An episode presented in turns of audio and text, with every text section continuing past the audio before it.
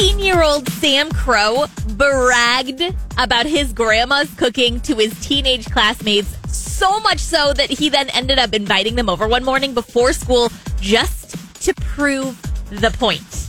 And then all of his friends were just as obsessed with Grandma Peggy's breakfast this became a weekly thing. Every single Wednesday, they'd come to Grandma Peggy's. They called it the Wednesday Breakfast Club, and all was good until July of last year. Sam was in a horrible car accident and he passed away. The teens still came over to Grandma Peggy's and they all grieved together.